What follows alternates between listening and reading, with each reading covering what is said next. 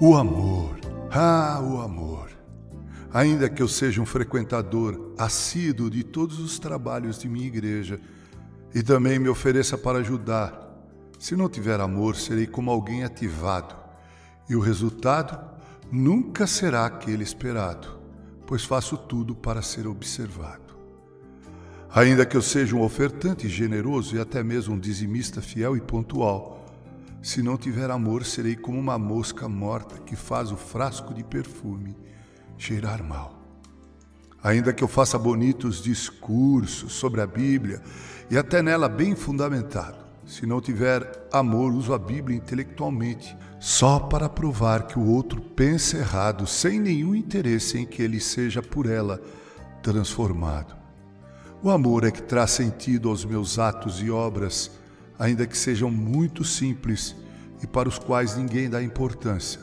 O amor é que faz com que aquilo que dou seja acrescentado muito mais, mesmo que não seja muito. O amor faz com que eu pense no outro até mais que em mim, porque o amor não é egoísta. O amor me faz perdoar com facilidade, porque o amor nunca se vinga, sempre perdoa. O amor não reivindica a propriedade, porque quem ama é pródigo em dar.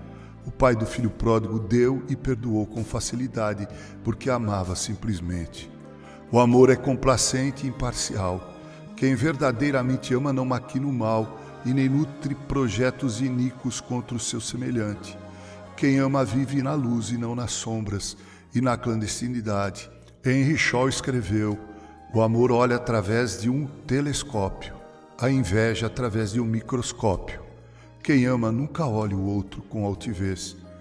Nenhum cristão é cristão de verdade se ainda não aprendeu a amar, porque um cristão é aquele em cujo coração Deus habita e Deus é amor. Pense na pessoa de Jesus, que foi a demonstração mais clara e inequívoca do amor de Deus. Ele não foi um religioso como os religiosos dos seus dias. Ele não viveu na corte apesar de ser rei. Ele não obrigou ninguém a ouvi-lo apesar de ter sempre o que falar.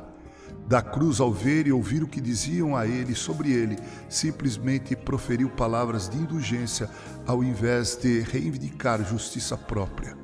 Ele falou com doçura ao coração do incrédulo Tomé. Ele converteu um perseguidor e inimigo de sua cruz chamado Paulo. Ele se revelou a mim como meu Salvador e me ensinou que nenhuma conquista nesse mundo tem sentido, nenhum patrimônio econômico e intelectual tem valor se não amarmos como ele amou. O amor é a chave mestra que abre todas as portas. É um medicamento que cura todos os males. É a carteira de identidade de um verdadeiro cristão. Com carinho, Reverendo Mauro Sergio Aiello.